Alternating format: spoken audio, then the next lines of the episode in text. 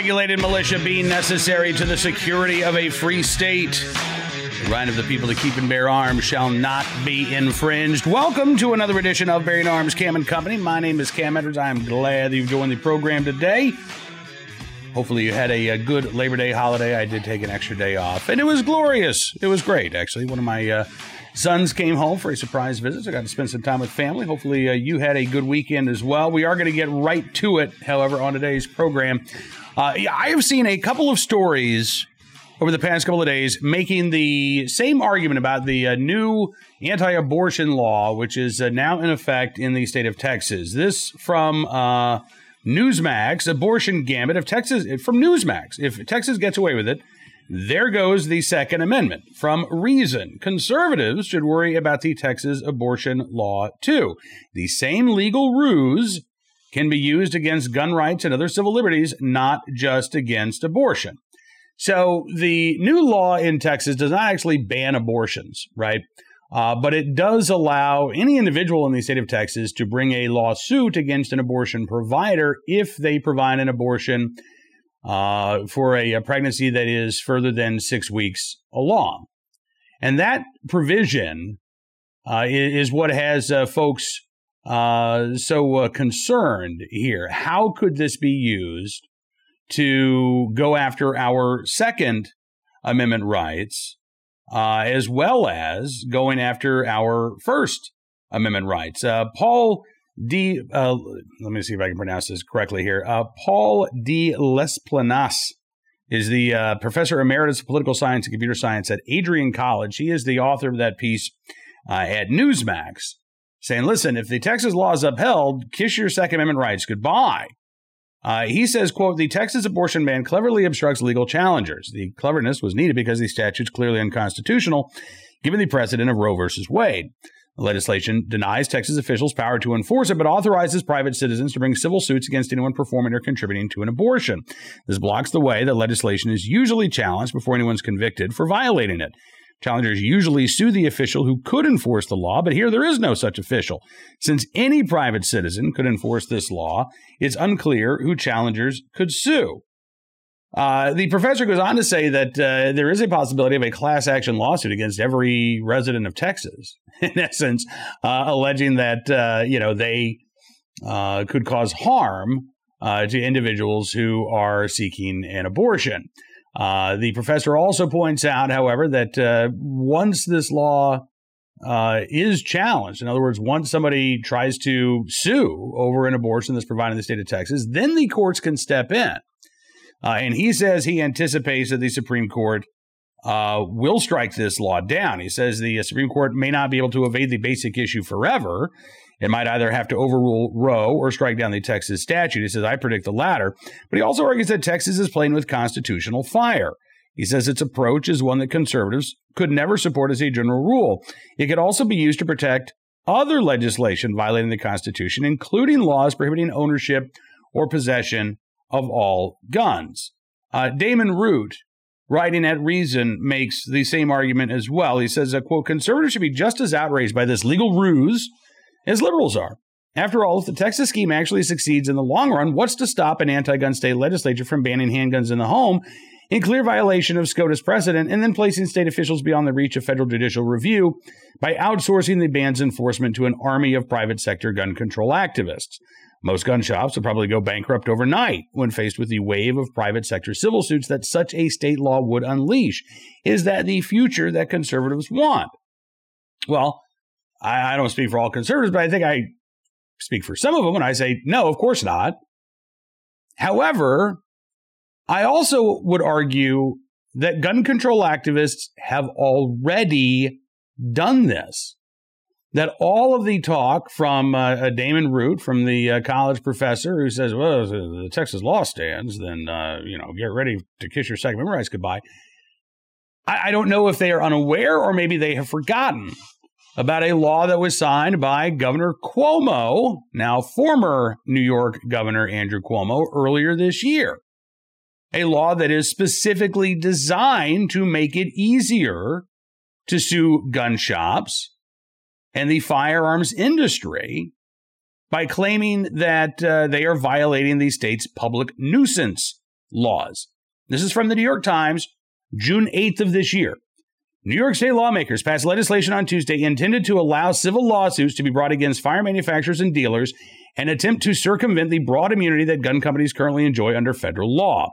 The bill, passed by the Democratic controlled state legislature, is the first of its kind in the nation to specifically classify the illegal or improper marketing or sale of guns as a nuisance, a technical classification that state lawmakers say would open the gun industry to civil liability suits in New York. So in New York, anybody can now sue any firearms manufacturer alleging that their marketing uh, resulted in a particular crime taking place, and therefore the manufacturer or the gun store that sold the firearm should be held responsible for the actions of criminals. This is a measure that the National Shooting Sports Foundation said would be disastrous for the firearms industry. And again, it's already in place. So it may very well be that the abortion law in Texas sets uh, a, a really bad example that could be used or exploited by gun control activists around the country.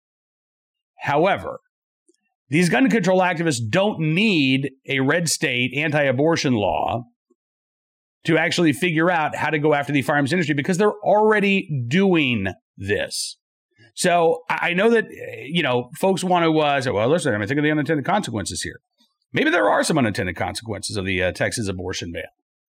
But I would argue that uh, an attack on our Second Amendment rights is not really one of those unintended consequences because gun control advocates have already been working in this direction for a number of years. Ever since the uh, Protection of Lawful Commerce and Arms Act was put in place at the federal level, as a matter of fact, the gun control lobby has been trying to figure out a way to get around it.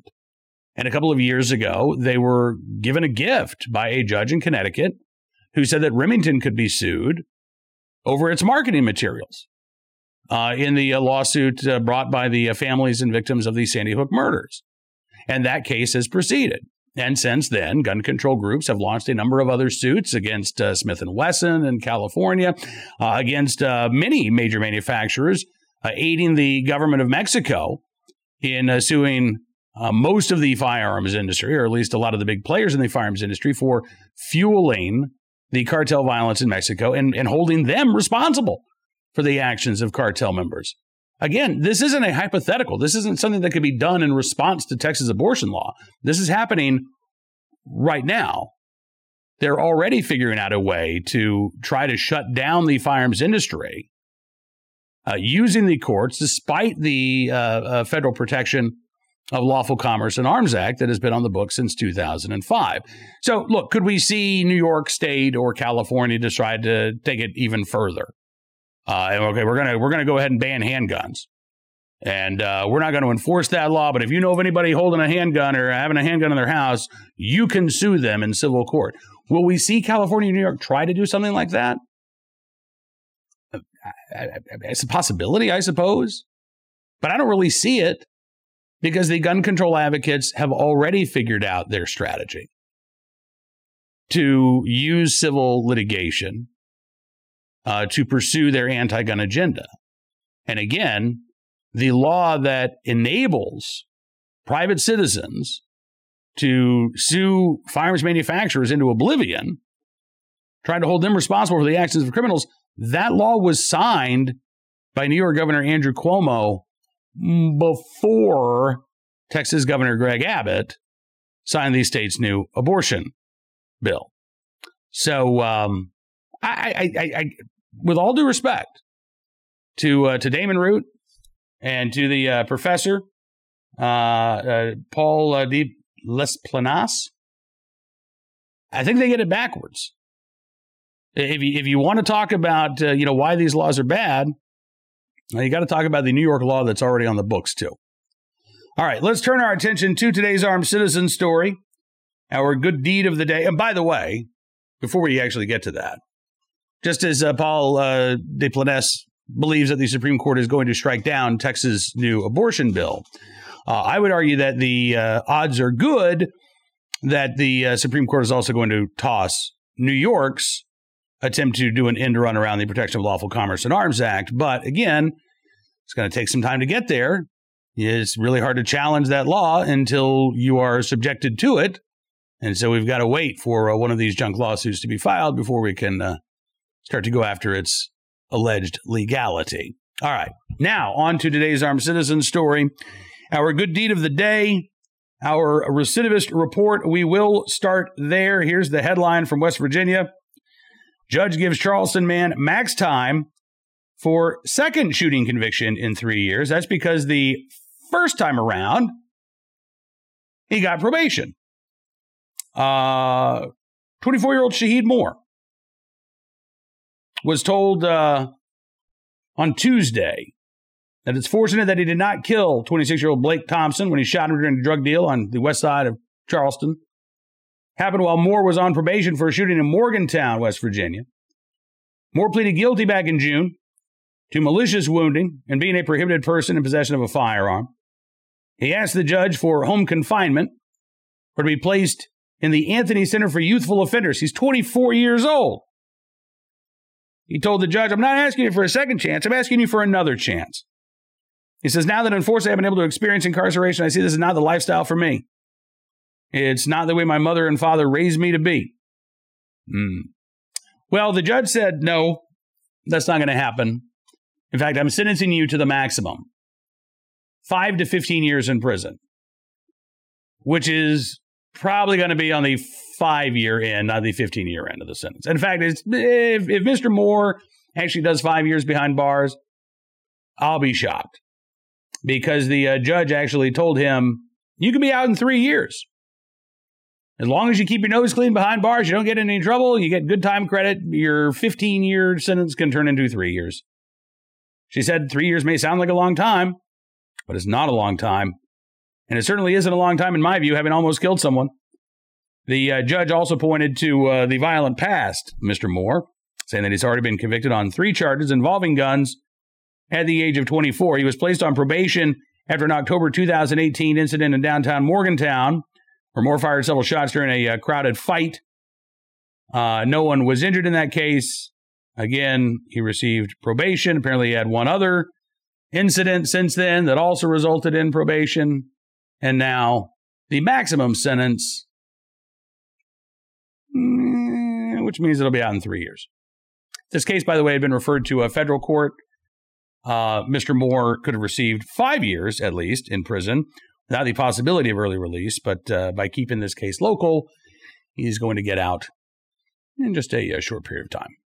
Lesson learned we have to hope because otherwise, Mr. Moore might be making another appearance in our uh, recidivist report in the future.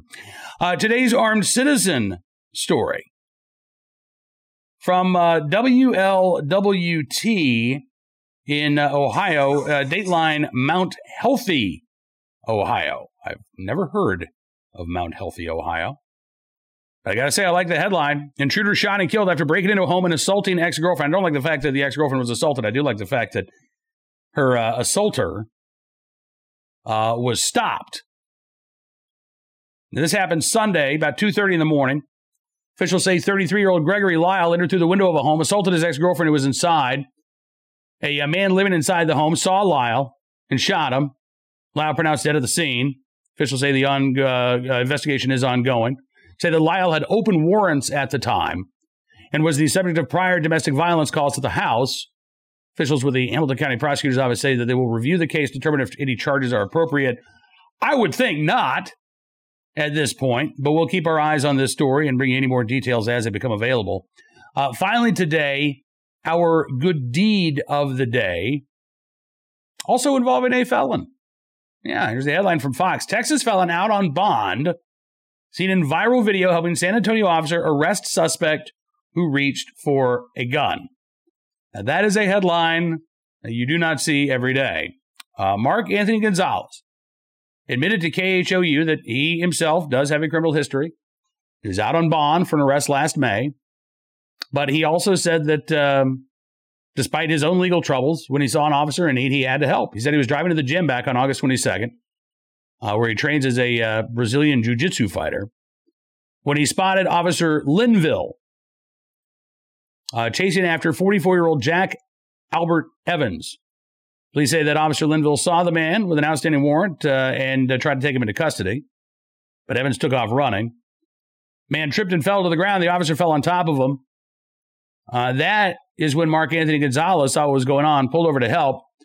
He asked his wife to get out of the vehicle to record the encounter so his actions would not be misinterpreted. He said, Hey, that's the cue I need because this is officers in need of desperate help.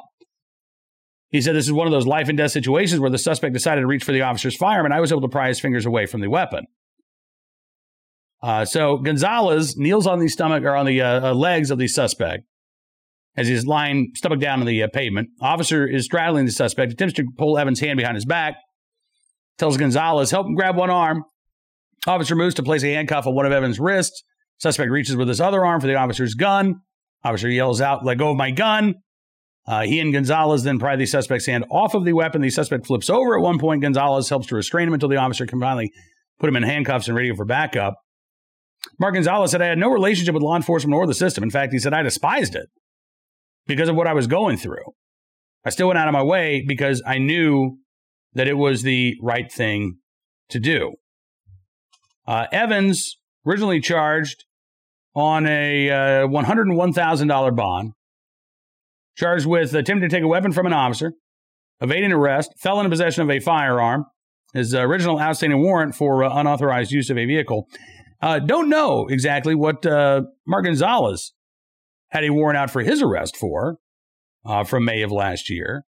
But um, I would imagine that if he comes clean and uh, cooperates with these charges, that those uh, uh potential uh, uh, consequences may be mitigated by the fact that when he was in the right place at the right time, he was willing and able to do the right thing to help that officer take an individual into custody, as well as help protect that officer when the suspect tried to grab at his gun. So, Mark Anthony Gonzalez, mistakes have been made.